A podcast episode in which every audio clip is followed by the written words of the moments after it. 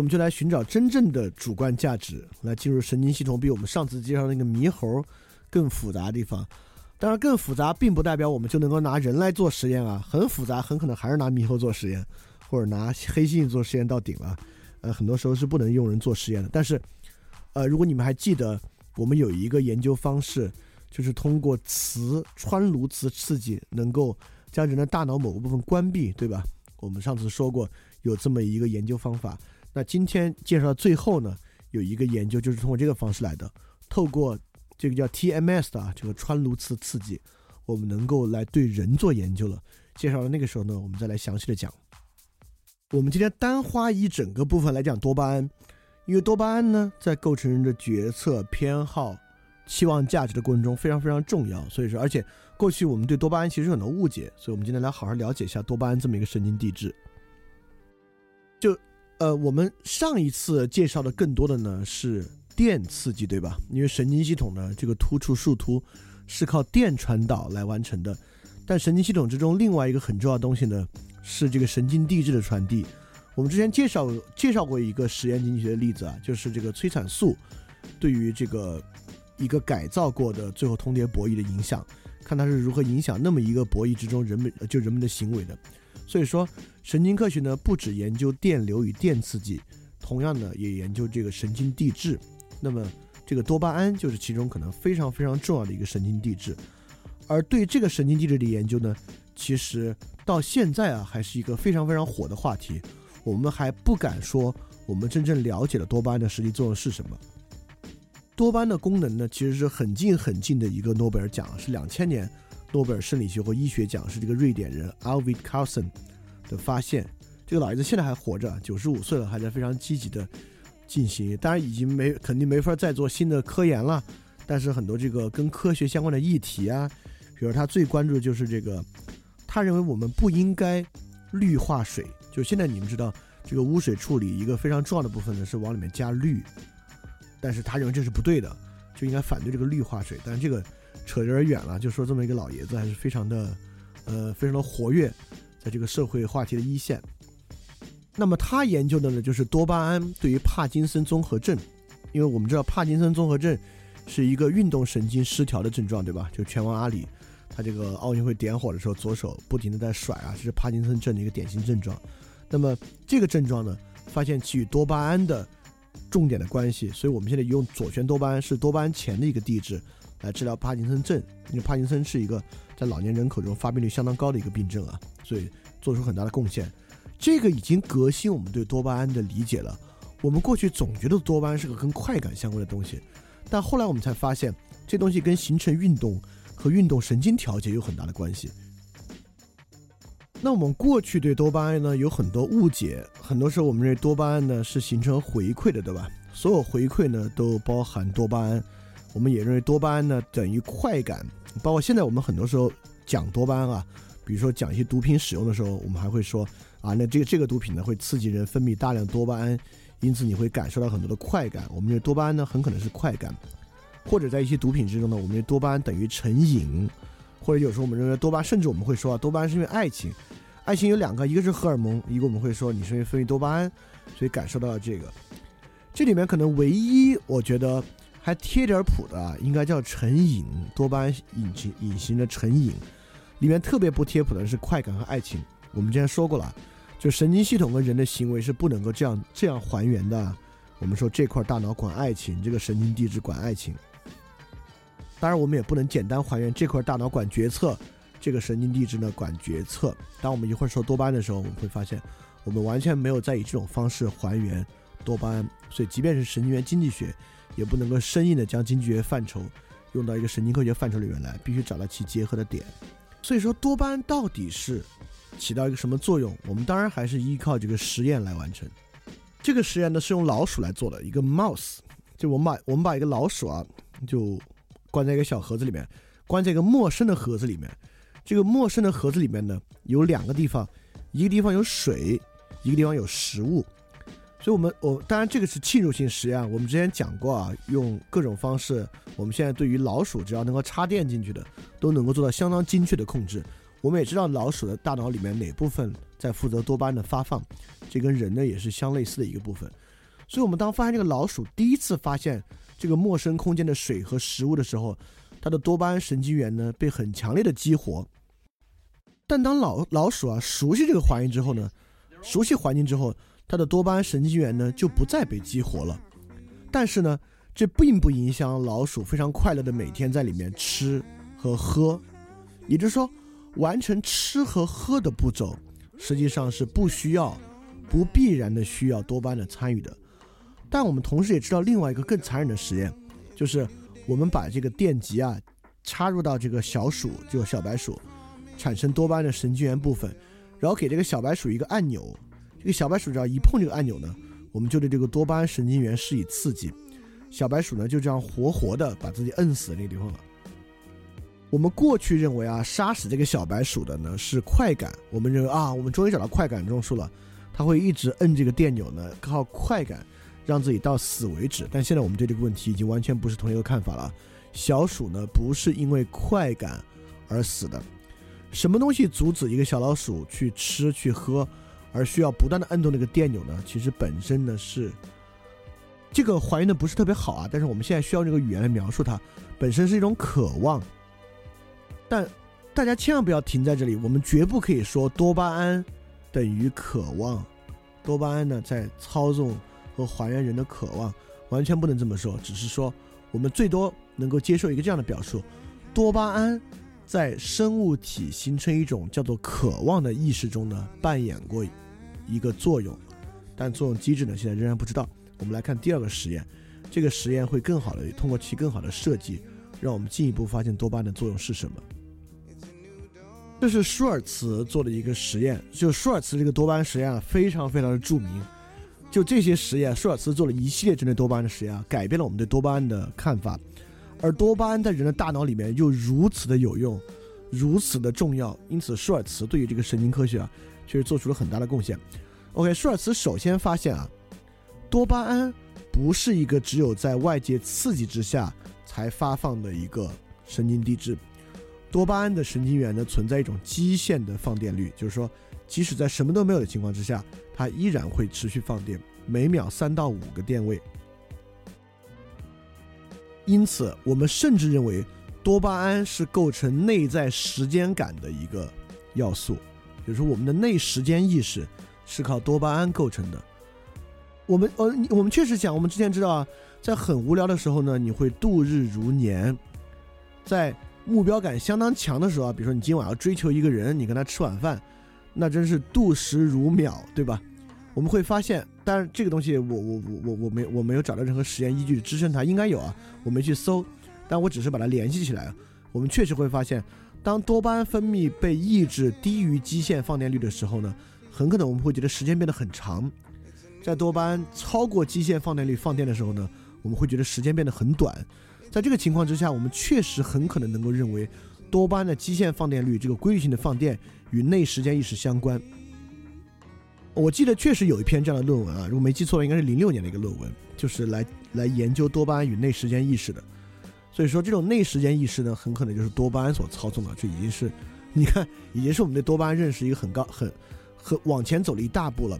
但今天我要停下来说一下，所以说这个东西啊。不是单个对应的，也就是说，多巴胺仅仅对应快感，也不是仅仅对应时间。但是呢，同时你也不能说多巴胺是多功能的。为什么呢？是因为内时间意识仅仅有多巴胺肯定也是不够的，多巴胺在里面以一种机制存在。我们会发现，大脑这个系统啊，不是一个单一的一一对应的功能系统。或者说能够简单的以某种模式来描述这块管这个，那那块管那个，不是这样。虽然我们后面会介绍的很多研究都是在发现某一部分所具有的功能，但都不能说这部分就一定是做这个或只能做这个。我们会发现其逻辑啊，我们现在能发现的逻辑仅仅是某种统计学上的相应性。这种统计学的相应性至多能够说。这块很可能参与了这个。如果我们对它的假定没错的话，它参与了这个。就，是避免你听后面的实验啊，觉得大脑就是就是对应性的功能管理，这块管这个功能，那块管那个功能，完全不是。那么多巴胺除了基线放电率的，我我就来介绍这个实验。这个实验呢，又是用猕猴做的实验，同样呢，也是拿猕猴喝果汁或者喝水的实验。在这个实验应该是喝水，因为猕猴是一个非常容易渴的动物啊，所以它会非常渴望喝水。那么这个实验是这样的：我们把一只很渴的猕猴呢绑在一个凳子上，它的嘴边呢有一个水管。我们先给这个猕猴播放一个声音。在播放这个声音之后呢，这个管子就会会给猕猴喝这个水。我们会发现一个情况：多巴胺系统首先对水敏感，也就是播这个声音播了之后，给它喝水。每次播声音的时候呢，猕猴没什么反应；但每次有水的时候呢，猕猴的多巴胺神经元就猛烈的放电，证明呢它首先对水的刺激敏感。但随着这个过程不断的行进，猕猴渐渐降低对水的敏感性。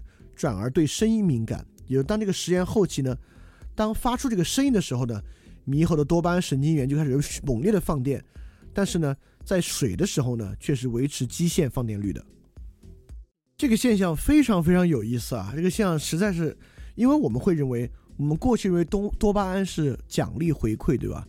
如果多巴胺是奖励回馈呢，我们最初观察到现象就对了，这猴子对水有反应就对了。当他喝水的时候呢，大脑分泌多巴胺，让他觉得爽。我们最开始想法就是这样，对吧？包括这个实验，我我猜过去的人可能实验做到这一步也觉得就对了。但事实上，就通过这样的过程，我们会发现还不是多巴胺后来激活的是铃声，而不是水。当然啊，为什么舒尔茨能够做出这个发做出这个发现，就是这个实验设计的太精妙了。这个实验还有进一步。这个简直是一个教科书般的神经科学实验的设计啊！它的设计太精妙了。那科学家又换一种方式，我们现在在猴子已经适应这个声音之后啊，我们不出现声音，不出现声音，就给猴子喝水，会出现什么情况呢？猴子仍然在喝水的时候表现出了极高的多巴胺放电率。有在这个时候没有声音，只有水了，猴子立即就产生了对水的很高的多巴胺放电率。那这个实验当然可以反过来做，我们就给猴子声音，没有水，会怎么样呢？会在当然有声音的时候，猴子猴子多巴胺当然会很快速的放电啊，但放电之后呢，这个多巴胺啊会退回到降低于基线的水平，也就是说，在它这个快速发放之后呢，没有水，它不是恢复到基线水准，而是回落到比一个基线水准更低的水平。所以你们可以想想，因为这个实验做到这一步啊，其实已经很明确了。在我接下来讲之前，你们可以猜一下，就多巴胺到底有什么用？就透过这个实验，我们觉得多巴胺啊到底在干嘛？你们可以想一下。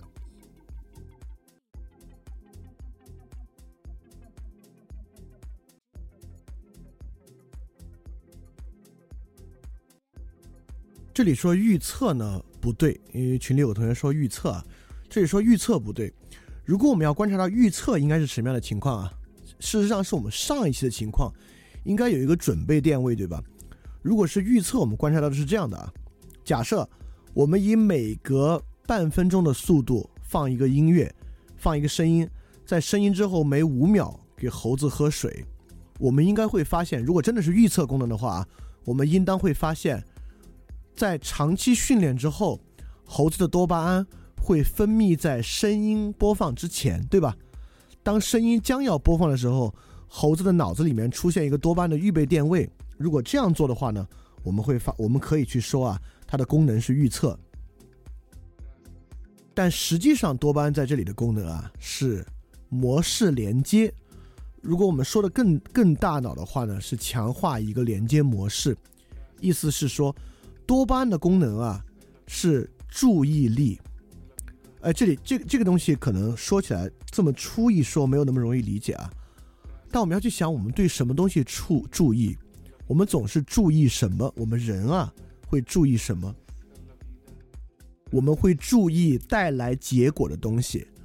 当我们扫视微信朋友圈的时候啊，我们的眼睛在注意什么？我们在眼睛在注意一些高频出现能够激发我们想象力的词汇，比如说一些偏色情的词汇。比如说，如果你是个特别爱吃的人啊，你可能会注意一些跟吃相关的词汇。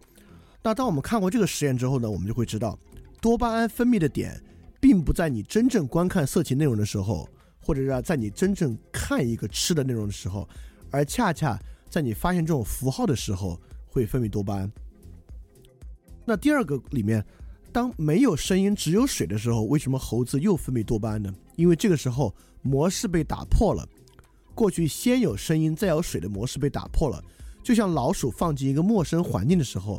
这个时候呢，水形成了一个新的刺激，水被当做一个新的可学习的表征被刺激出来了。像老鼠这种动物的意识并不复杂，但它同样具有多巴胺，就说明不管是生物本能性的构成一个外界的模式，老鼠和猫也要学习，对吧？因为猫其实没有那么聪明的，但猫同样要学习捕猎等等的，它依然要学习一个外部模式。依然需要对外部产生刺激。我们知道猫是很敏感的。你平时比如在屋里发出一个声音，猫就会看。比如说狗能够记住自己的名字，这对它来讲呢就是一个刺激。有时候我们会发现，多巴胺在表征这种刺激。当有外界这种符号刺激发生的时候呢，多巴胺就开始发放。特别是第四个实验，就是当有只有声音没有水的时候，多巴胺会回到基线水平以下。就说明在这个时候呢，多巴胺还在表征刺激的消退，它会慢慢慢慢对这个刺激脱敏，也是靠这个东西来形成的。所以说，这不是多巴胺的唯一作用啊，但至少通过这个实验，我们发现多巴胺表征的多巴胺很可能还不还不还不敢说明嘛，多巴胺很可能会参与到某种强化学习的过程之中，形成一种回馈的符号。当动物或者人。需要对这个东西产生一个敏感的时候呢，它会分泌多巴胺。当我准备这个课程想到这儿的时候啊，我想到了一个挺深的道理。这其实很大程度上解决了对于解决了一个很重要的问题，就是我们对金钱的痴迷。我确实会认为啊，当我们在得到金钱的时候，我们大脑肯定会分泌很多的多巴胺，就是因为金钱对大脑来讲是一个。能量和价值最大的符号，因为金钱是一般等价物，这解释了为什么获得金钱，我们对金钱不能叫爽过真正消费，因为，呃，多巴胺不等于快感，不等于爽，但是我们对它的欲求和渴望，比真正的消费可能还要再大。就我我我们为什么这么爱钱，就是因为一定因为这个钱作为回馈的重要符号，在我们获得钱的时候，肯定多巴胺是相当相当旺盛的分泌的。所以说，这个实验某种程度上解释了为什么现在我们拜金主义，爱情就是拜金胜过拜物。按理说，我们拿钱最后还是要靠消费才完成过程，对吧？还是要靠买成吃的、喝的、玩才行。但我们确实很多时候体现出一种拜金多过于拜物的特征。这个可能能够用这个多巴胺的实验来进行一个解释。好，那么我们说多巴胺啊，那多巴胺看起来真的很重要。如果这么重要的话呢，在经济学和经济决策之中呢？当然会扮演一个相当重要的位置。那我们要来看，就多巴胺到底在什么地方、哪里在分泌多巴胺？当然，大脑有不止一个位置在分泌多巴胺，甚至在大脑之外，我们的身体的神经系统某些地方呢也会分泌多巴胺。但确实呢，有分泌多巴胺最集中的部分，最集中的部分呢都在中脑，就是如图所示啊，我们大脑最中央的这个位置，这里面的一些部分呢，在主要用于分泌多巴胺。分泌多巴胺的这个地方呢，就叫做纹状体。纹状体本身呢，是一系列的组织构成的。构成纹状体的呢，主要有类似于像尾状核啊、壳、伏隔核、丘脑下核和黑质这样的部分呢，在构成纹状体。特别是纹状体里面，伏隔核就大脑里面有一块像这个，我说它像猪肝一样，像猪肝一样这个东西的前部分呢，就是伏隔核，这部分呢会分泌很多的多巴胺。那没事儿，你今天肯定记不住这么多的这个神经科学的解剖结构和名词啊。Anyway，但我们至少可以从大的构成上去把握它。也就是说，我们对大脑的进化和发展啊，有一个假说，叫做大脑的三重假说、三重脑假说。那么三重脑假说是一个这样的假说啊，就是人脑是遵循一个这样的进化过程，我们脑的最核心部分。包括脑干，我们知道脑干是跟生存相关的，一旦破坏脑干就死。小脑是以维持基本动基本运动协调相关的，还有基底核，就这个 basal ganglia，我们之前说的这个基底核这三部分构成的，是最原始的脑，叫爬行动物脑。再往上呢是古哺乳动物脑，就这个边缘系统 limbic system。这个 limbic system 就是刚才这个解剖图里面啊，我不是说有一部分长得像猪肝一样吗？长得像猪肝一样这部分有没有发现它的外面有一个一条轴线一样的，就是跟它连到一起的部分？这部分呢就被称为边缘系统。那么再往上第三重脑呢，就是新哺乳动物脑，就是新皮层，就大脑表面的皮层这些东西。所以这种假说认为呢，脑是由爬行动物脑慢慢慢慢逐渐进化过来的，在进化的过程中呢，新的生物能长出新的、发展出新的重要的脑组织来完成它。那么，当然这个这个假说是很有道理的啊，确实在解剖结构上和这个我们对神经机制的研究上说明很多问题。那么刚才所说的这个主要用于分泌多巴胺的解剖结构的这个纹状体，它在哪个地方呢？它就是基底核的一个重要组成部分，就这个 basal ganglia，说明它是一个相当古老的组织。也就是说，爬行动物也有基底核，也分泌多巴胺，我们也一样。那多巴胺本质上呢，其实是一个相当相当基础的一个组织。但我们会发现，不是因为这个我们就说啊，那行，那多巴胺就跟这个本能相关，就是比较本能的一个东西。不，还不完全不是这样，因为心。增长出来的边缘系统，比如杏仁核等等的部分，和这个新皮层本质上与爬行动物的这三层会非常紧密的合作，形成一个新的结构。在这个基础之上，并不因为爬行动物也有基底核，我们的基底核就在扮演与爬行动物同样的作用。就像我们都用钢笔啊，我拿着钢笔和一个书法大师拿钢笔，那钢笔发挥的完全不是一个作用，对吧？因为钢笔与我。和钢笔与书法大师各自构成一个新的整体系统，在这个新的整体系统里面，那个钢笔在书法大师手里妙笔生花，在我的手里呢就写一些烂字。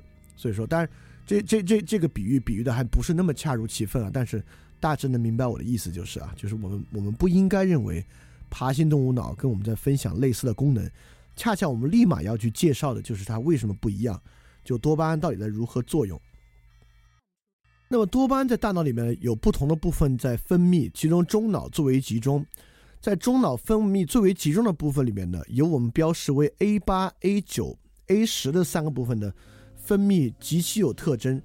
这个特征是什么呢？当然，神经递质的输送啊，就像嗯，就比如说我现在把我手不小心割破了，那流出来的血呢，那不可能是从大脑，不不是我大腿上的血，对吧？流出来的血就是我手上血管。和毛细血管的血，那大脑也一样，大多数的神经细胞啊，呃，任何的细胞都只与它邻近的细胞发生很大的关系。神经递质的发放也一样，但是标志为 A 八、A 九、A 十的这几个发放多巴胺的部分呢，却有特殊之处。在我们的大脑之中呢，它能够向两个部分非常长程的投放这个多巴胺。一个部分呢，跟它没有那么远，就是像纹状体。我们之后会说纹状体是干什么用的，也是这个基底核，基底核里面的一个部分。在这个部分呢，它会负责一些基础的回馈和协调。更特殊的一个是 A 八、A 九、A 十区域，会向额叶，会向皮层非常长程的投放这个多巴胺。所以，我我们认为啊，因为我们之前发现过额叶。与这个人做决策之中非常重要的作用，因此我们会认为 A 八、A 九、A 十纹状体、额叶，它们构成的系统对于研究人的决策、研究经济学等等的，可能有非常非常重要的作用。那么多巴胺电位还有一个特点，因为它不是有基线发放嘛？在基线发放情况之下呢，多巴胺电位的耗时是很长的。多巴胺电位发放之后呢，有一个延时的部分。也就是说，我们会发现，为什么猴子在听完这个声音没有水喝的时候呢？多巴胺会回到基线以下。所以，如果多巴胺的发放率延时延时作用比较低的话，它立马就形成了，立马进入下一个呢？其实很难够感受到这个到底的刺激有没有来，到底最后那个真正的刺激有没有来，对吧？所以多巴胺本身耗时很长的，但在大脑里面，如果有一个动作电位耗时比较长呢？就很很很明显嘛。当它的步长比较长的时候呢，它的峰值可能就会比较低，所以多巴胺的最高放电率呢比较低。所以说，我们可以把这个多巴胺这个部分啊，就中间这个 A 八、A 九、A 十部分，当做一个低信息量，但跟大脑全脑部分持续通信的一个中枢。如果我们用信息论的角度来看大脑问题啊，那大脑不过不外乎是一个信息系统嘛。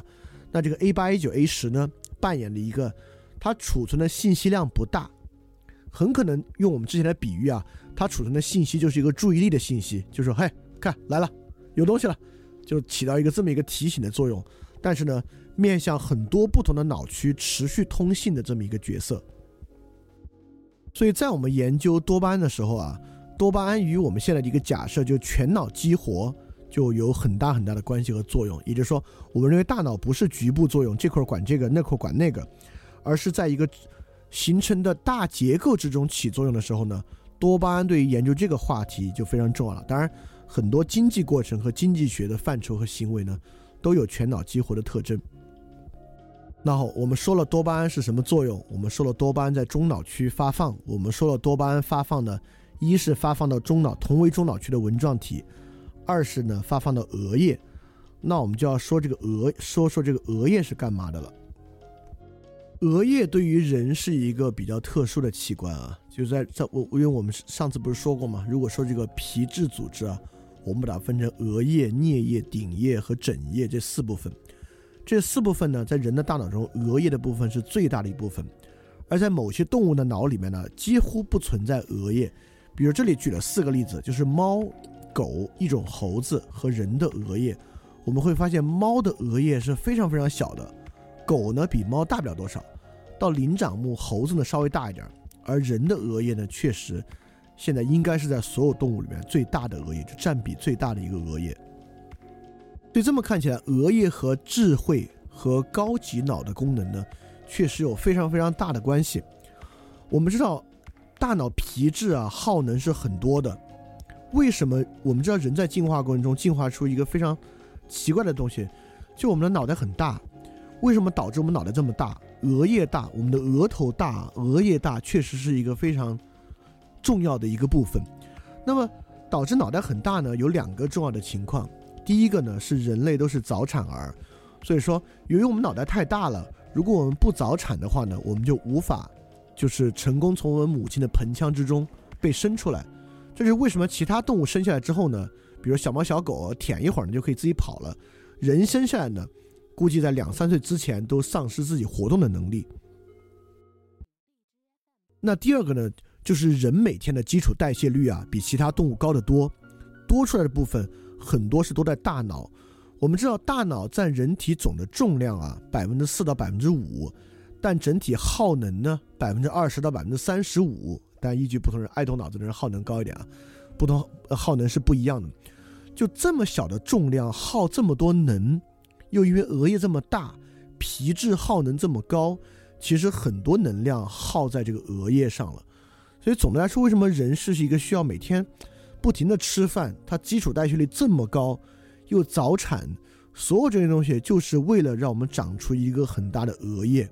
这个额叶当然是我们非常重要的一个神经系统的器官吧。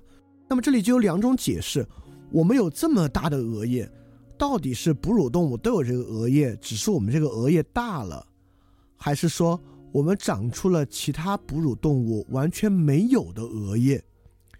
这个问题很重要，为什么这么重要呢？是因为我们现在还不能够完完全全自如的研究人，对吧？我们研究呢都是研究小白鼠、研究猴子、研究黑猩猩，某些实验伦理都没法做啊。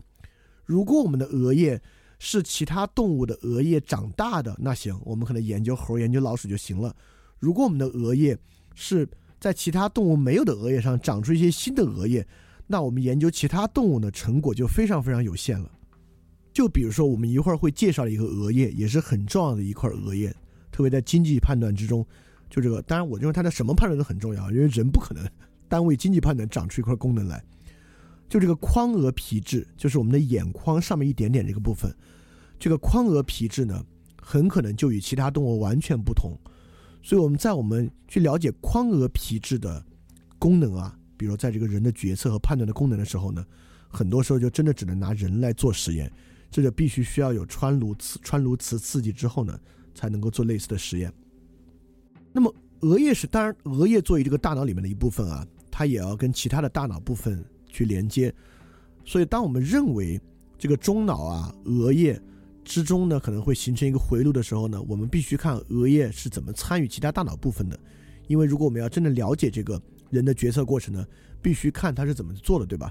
还好，额叶主要有两路神经输出，一路呢是额叶内部，额叶内部形成了一个复杂的系统，彼此之间有非常多的交换，这是导致现在额叶如此难以研究，我们还没有得出太多太多成果的原因。第二呢，额叶就输出到这个基底核，这地方要说一下啊，我们会看有时候翻译呢叫基底核。有时候翻译呢叫基底神经节，按照英文这个 basal ganglia，这个 ganglia 呢就是神经节。这是我们过去犯的一个错误。我们过去认为外周神经的东西啊，我们把它称为神经节，就 ganglia。凡是中枢神经部分呢，我们把它称为 nucleus，就是核。我们过去以为这个基底核啊是外周神经的，所以我们管它叫神经节了。但其实呢。英文就这么叫了，叫 basal ganglia 就叫起来了，但其实很多中文翻译把它改过来了，不叫基底神经节，叫基底核。我觉得未来我们遇到这个地方，遇到这个器官，还是管它叫基底核好一些，因为它本质是属于中枢神经的，在中枢神经之上的不叫神经节，叫核。所以还好，就是基底核部分主要在负责往外发多巴胺，发到额叶，那额叶呢又给信号传回来，就太好了。那他们构成一个，就他们俩构成一套系统，所以我们研究这个系统就方便一些。假设是基底核传到额叶，额叶又传给顶叶，顶叶又传给基底核，那就复杂了。那这个呢就会变得蛮复杂。所以说我们还好，它这就传回去了，所以我们会好研究一点。在最主要的这五个多巴胺回路啊，就是在基底核和额叶之间传输的时候呢，是这五个，其中一个明显的是负责运动。一个明显的呢是负责眼动，负责眼动的这个呢，我们上次其实说过一下啊，哪个在负责眼动？除这两个之外呢，有另外三个。你看，另外三个我们都不能完全的明白它的功能是什么，所以我们无法说那三个负责是啥。这三个呢就是背外侧前额叶皮质、外侧眶额皮质和前扣带回皮质。但前扣带回不属于额叶的部分，一会儿我们会说它属于边缘系统的一个部分。就五个主要的多巴胺回路呢。就是这五个是多巴胺发放最强烈的，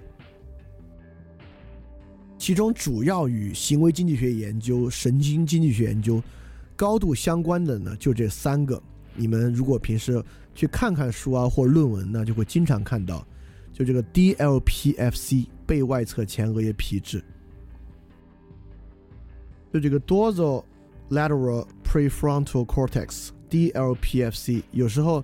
也直接研究前额叶皮质，就没有像背外侧这么，呃，具体的位置，就是 PFC 特别特别多。然后 LOF 就这个 lateral orbital frontal cortex，我们会发现啊，你你你有时候会觉得这个名字很长啊，但你念多之后会发现都很像。就比如说，都会有外侧，凡是带外侧呢，你都会看到有 L 在前面，就是 lateral。所以你看外侧呢，基本上就是 DLPFC 的 L。也是 lateral 外侧，只是它不光是外侧，还是背外侧有这个 dorsal 在前面作为一个修饰。那么最后是 C 的呢，基本上都是皮质，就是皮层，就是 cortex。中间的呢就很容易理解了，比如说，呃，额叶就是 frontal cortex，所以带 F 的呢，基本上就都是这个额叶。比如说这个前额叶皮质就是 prefrontal cortex。眶额叶皮质就是 orbital frontal cortex，所以说你初次接触这些缩略词的时候呢，会觉得好难记，但稍微看多点呢，就是挺好记的。你会发现啊，它不就是就很容易找到其其其规律啊？因为我们我们命名为什么这个大脑神经系统解剖上很复杂，要命名成这些缩略词呢？就是为了让你很容易就看出它是哪块位置。好，我们主要的神经解剖先介绍到这儿。我们介绍基底核，介绍额叶，介绍多巴胺传输回路。在这个情况之下呢，就开始进入这个学科——神经元经济学本身的研究方式了。我们之前也介绍过，在这里可以拿它再好好介绍一次。这种学科称为实证学科。实证学科跟经验主义学科的区别是什么？经验主义的学科或者经验主义的研究方法，实验研究方法是先有实验，从实验中看现象，从现象中归纳。比如说燕子低飞要下雨，假设是个实验啊，就是先去观察，呃，要下雨之前有很多现象，哎，燕子低飞，那我们一看还真是啊，每次下雨前燕子都低飞，那就燕子低飞要下雨。呃，当然他的问题是休谟说的啊，凡是归纳逻辑呢都有问题。那什么是实证学科呢？实证学科是逻辑构建在前，实验在后。也就是说，我们先用逻辑的方法构建出一整套逻辑来，我们再做实验，看这个逻辑跑不跑得通。一旦跑通了呢，它就很有力量，因为我们知道逻辑本身是有力量的，因为因为还有纯理论逻辑学科呢。所以实证学科可以说。它囊括了逻辑的研究方法和实验的研究方法两者，所以这是为什么现代基础物理学这么强的原因啊！我们知道，在爱因斯坦和先的量子力学的时代，全是纯逻辑学科，就是爱因斯坦也没有钱，当时也没有能力做实验，都是靠数学和思想实验在理论上推的。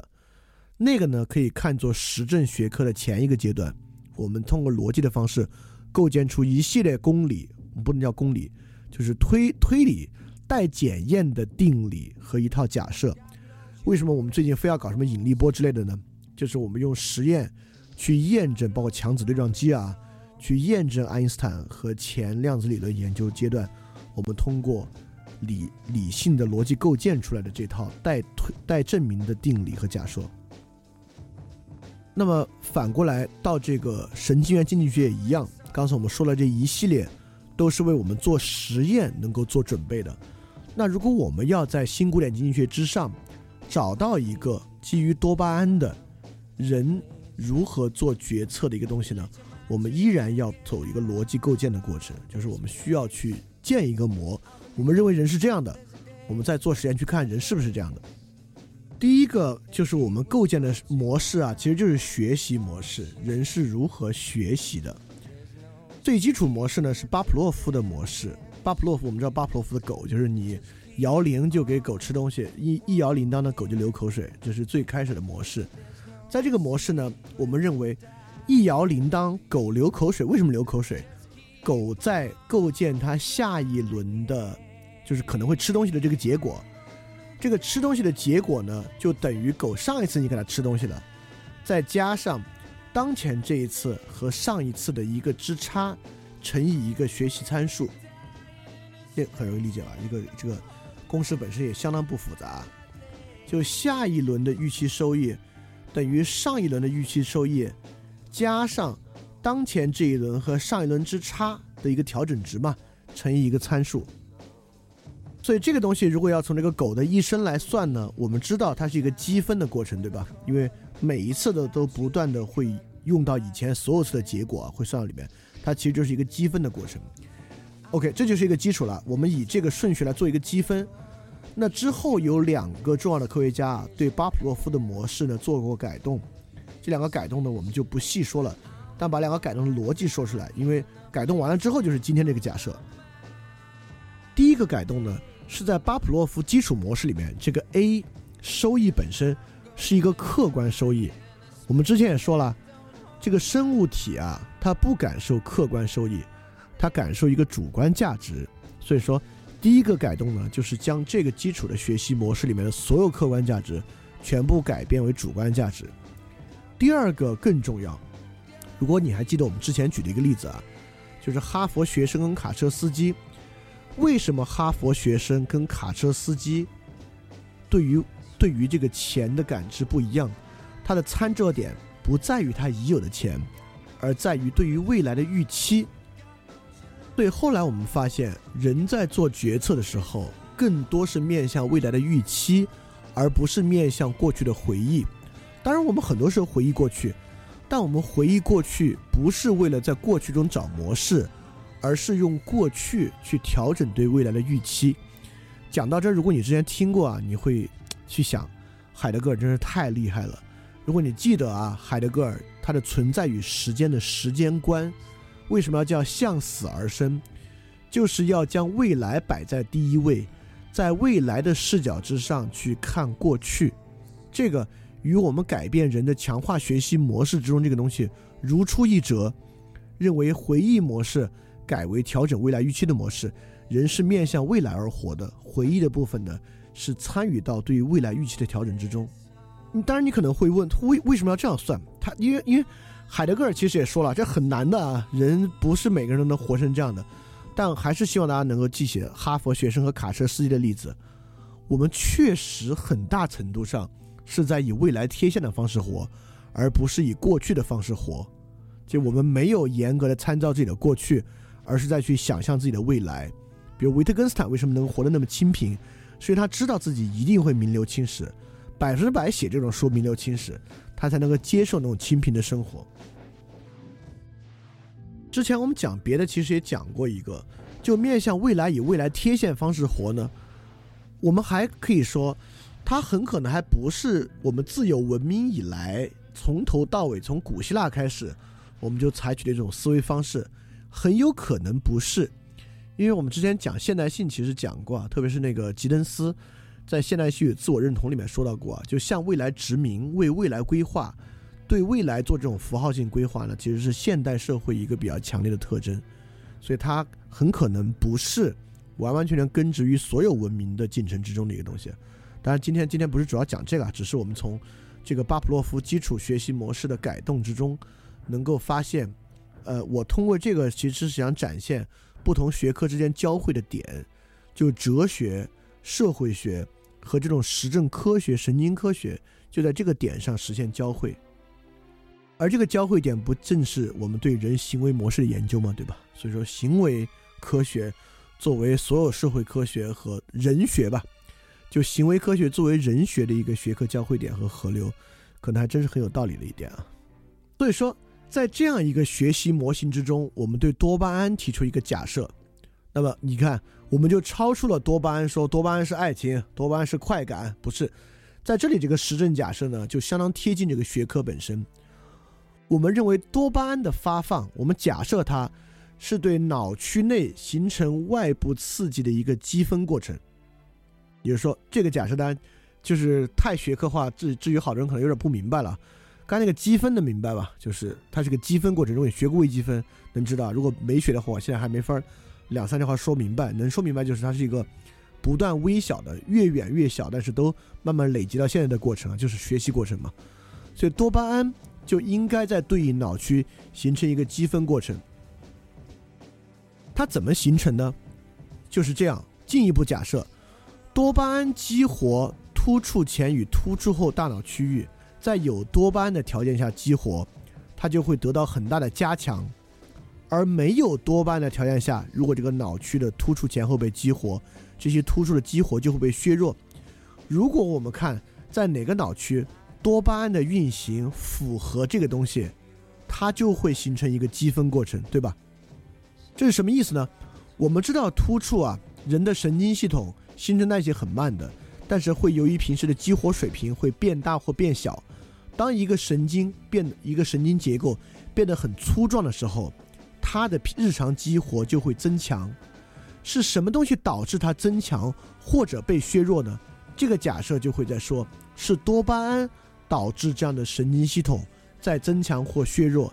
因此，在这个情况之下呢，什么东西导致一个神经系统具有学习性，导致它在这个刺激加上之下进行学习，有这个积分过程，就是多巴胺。只要某个神经系统的环节严格的。符合这样一个假设，就这个突触前后，在有多巴胺条件之下就得到加强，在没有多巴胺条件之下就被削弱。那么我们就可以说，这个神经过程就对应我们刚才讲的第三种学习模式。所以我们可以看什么是主观，人的主观。如果如果我们接受这个假设啊，那很可能主观性就来源于多巴胺。就为什么多巴胺发放的动作电位有延迟？我们刚才讲第三个延迟。就是接受这种主观调整，它或好或坏，因此多巴胺本身的主观性在多巴胺动作电位延迟之上也能够体现出来。也就是说，人的整个主观性和主动性是怎么样在学习过程中构建起来。因为如果人有主动性，他也是通过不断学习来的，对吧？这个学习过程呢，也可以说是通过多巴胺以及对于多巴胺本身的调节。因为你要想，如果多巴胺本身是个决定性的，多巴胺必然会如此如此的话，那么人就没有自由意志，就是一个纯决定的系统了。当多巴胺本身的动作。